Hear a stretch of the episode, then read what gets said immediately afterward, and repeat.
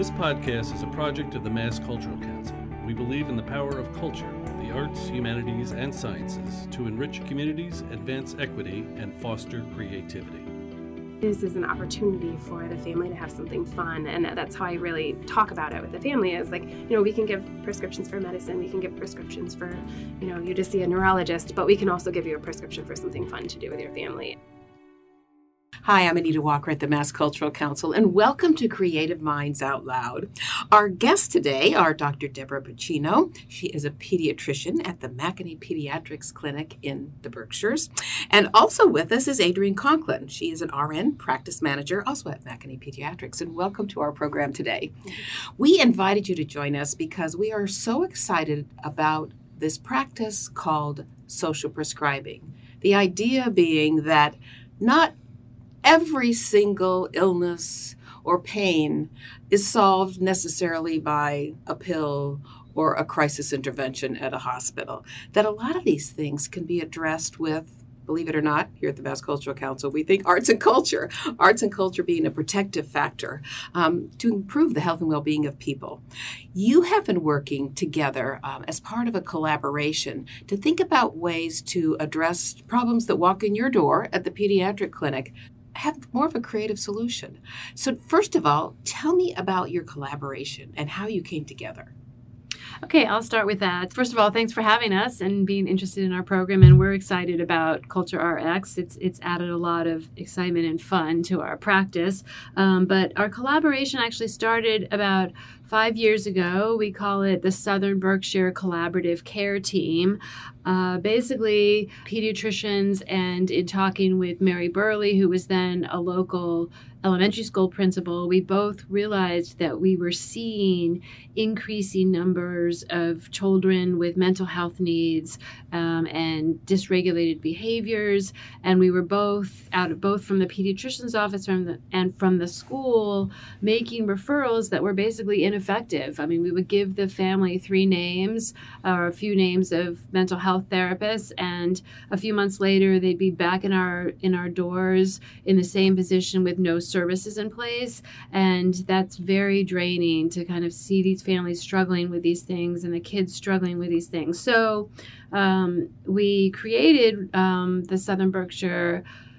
Collaborative care team that really uh, brought together families, schools, uh, ha- pediatric healthcare providers and community resources into a network that uh, really is based primarily around our care coordinator, Adrienne, and she has uh, one thing that she utilizes a, is a database that Adrienne collected all the resources in the community that can be helpful to families in these ways. And as she was doing that, she built relationships. So I think a lot of our collaborative care work is relationship build, building. It also uh, breaks down silos. Uh, I think we're we're all finding in our lives that we're the pediatric office is one silo, the school is another silo.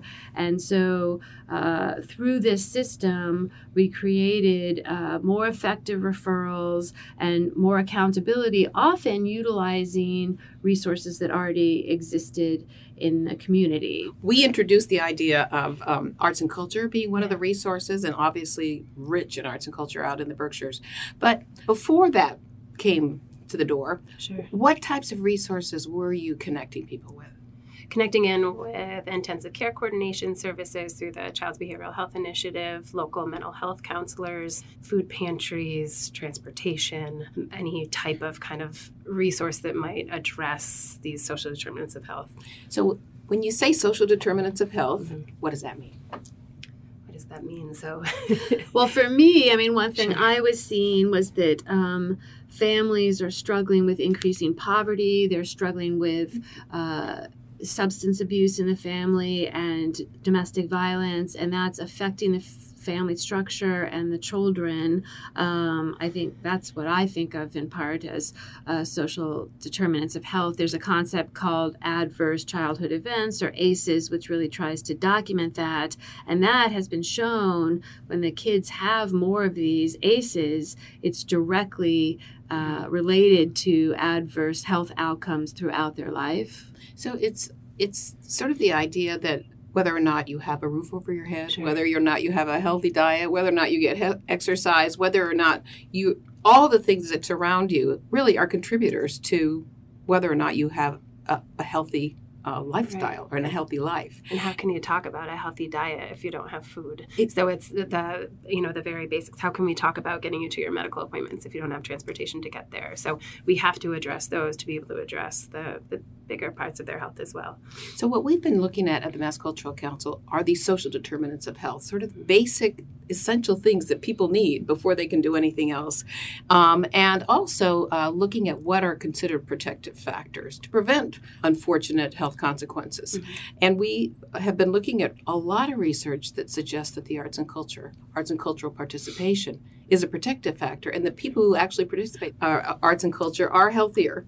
They're less lonely, they're less isolated, which also leads to a lot of negative consequences. So, naturally, we were delighted uh, when there was an opportunity to bring in, as one of your resources, the cultural assets out in the Berkshires. So, now your partnership includes, talk a little bit about who's in it with you. Sure. So we have um, CATA, the Community Access to the Arts. We have Berkshire Theater Group, Norman Rockwell Museum, Mass MoCA, and Mass Audubon as well. So a little bit of nature kind of mixed in with the other cultural organizations. A nice, nice mix. So, Adrienne, tell us tell us a couple of stories. What happens Sure. when you have the opportunity to refer one of your clients to a cultural organization? Sure. So we we have a brief huddle in the morning to figure out who who might who we can identify who might benefit most from one of these cultural prescriptions. Um, so I talk to the pediatricians in the morning, um, and then so when I do enter the room to to talk to them about um, these opportunities, it's just it's it's the dynamic in the exam room shifts. Um, so instead of talking about medications or a referral to a specialist or you know something that's you know maybe not negative but kind of perceived as like one more thing to do. Um, this is an opportunity for the family to have something fun and that's how i really talk about it with the family is like you know we can give prescriptions for medicine we can give prescriptions for you know you to see a neurologist but we can also give you a prescription for something fun to do with your family and that's just as important as some of those medicines or some of those things because it really addresses you know your, your whole family. It's a nice day it's something to do that you might not get to otherwise and really families are so appreciative and, and love the concept and it's been so well received. It's nice to see i had recently i had this one young um, middle school age child come in and they were specifically coming in to talk about um, some social challenges that he's had recently. And he was kind of this just droopy little flower when he came in and we were talking and he had you know like i had presented the program to him and i had talked about the different organizations and he was like oh audubon like that might be a really good idea. And you could see just the uh, like he, it, just the shift in his um, uh, you know presentation just changed because he just he had something he was forward thinking he was thinking about something that was fun to do. He wasn't focused on what he was there for. He came in kind of sullen looking and just sad and as they were leaving they had something to look forward to and and plans for the future It changes the whole environment at the clinic for, for the doctors too. Mhm. Can you talk about that? Yeah, so I mean, one thing that I find myself uh, feeling at times is I'm saying, I sound like a broken record. I'm saying the same thing over and over again. Uh, make sure you get an hour of exercise a day. Make sure you spend time with your family. And uh, to have a new tool that's a fun tool to get people to smile and have a good time has added a lot for me. And specifically, it enables moving from just a recommendation into actual action. It's, it's a program that uh, creates an action that is not just a prescription in words.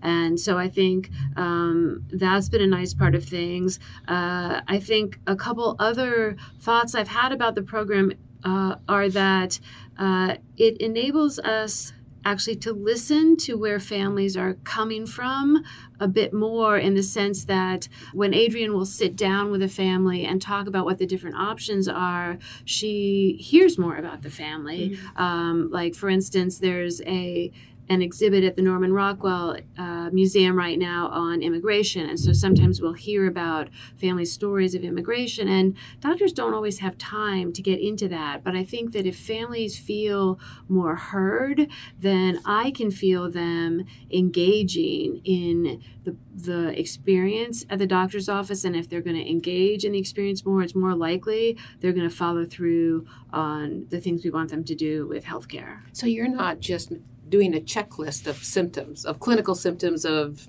a particular ailment. It's more about the real person. One of the ripple effects of this program is that while the patient may actually be a child, the work actually is extending to the entire family.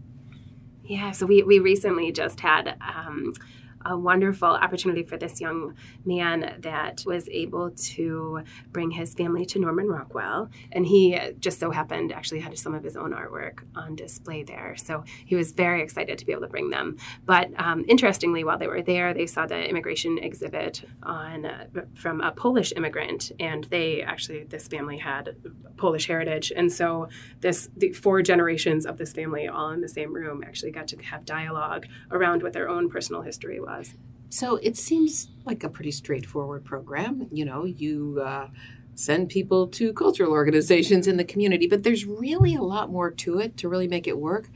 From the physician's point of view, what do you need to know? What gives you confidence that this is a good idea? There's been a lot of research that you guys have educated us about on um, the benefits of culture and uh, on health. Um, I think that the other piece that's important to me is that this program uh, is coordinated in a way that the cultural institution uh, is set up to receive a little information about the family that's coming um, and they uh, are prepared so that they meet the family and make sure it's a positive and meaningful experience.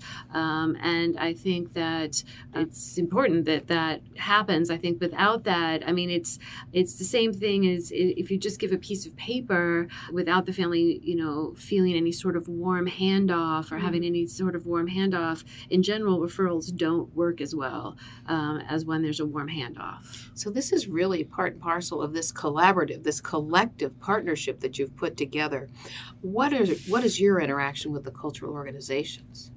So we have a, um, and, and also we do need to be mindful of HIPAA. So we've created yes. these um, code words with families. So there's no shared, um, you know, protected health information or anything with the cultural organizations. Um, but we come up in the office with the patient, um, a, you know, a special code word that they'd like to use, and it might be Superman or their family dog's name or something that they would remember.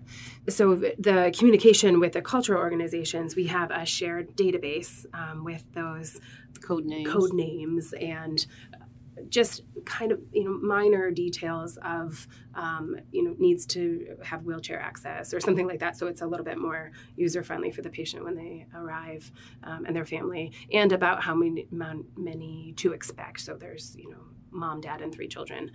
And just to give them a little bit of a heads up. And so we document in our side and then they pick up from there. Is there a feedback loop? Do you hear then? Do you have a conversation after the fact with the yes. organization so to see how it went? when did they use it? When did they use the um, tickets? How many people showed up? Did, did they uh, fill out a, a survey at the end? So you've been doing this for a bit of time. It sounds like it's working well. I mean, from the physician's point of view, for starters. I think that one thing that collaborative care and again culture rx as a tool of collaborative care has uh, made a huge difference for me is that we all know, and Massachusetts Medical Society is paying a lot of attention now to physician burnout. And I think as we face challenges that families are facing with the things we've talked about before about increasing poverty um, and other challenges that are challenging the family structure, it can be. Uh, demoralizing to have to see this all the time and to not really feel like you have tools to deal with it. And so to to one do it as a team instead of feeling like you're doing it by yourself. And two to actually feel like you're making some success in making successful referrals and seeing these families have positive experiences and also getting to know people more as people instead of just their physical bodies um, is uh, does a lot to combat physician burnout. That's one thing I've reflected on over time. Adrienne, I'd like you to tell one more story, and it's one I you Yeah. told me earlier today, Yeah. but it was about um, a trip to the theater. Oh, sure. Young little friend of ours um, went to the theater um, with uh, his caregiver, and unfortunately, this child has many uh, a complex medical situation, and they had related that when I talked to them after their visit that this was 45 minutes of peace that they could she she could sit there and watch her grandson having a good time enjoying himself he's not sitting there you know they're not thinking about his diagnosis they had time to just sit there you know the two of them as a family and have a good time and that's something that they don't get to have all the time Dr. Deborah Puccino, pediatrician at McAnee Pediatrics, and Adrienne Conklin, RN practice manager at McAnee Pediatrics. Two more of our creative minds out loud. Thank you. Thank you. To learn more about this episode and to subscribe, visit creativemindsoutloud.org.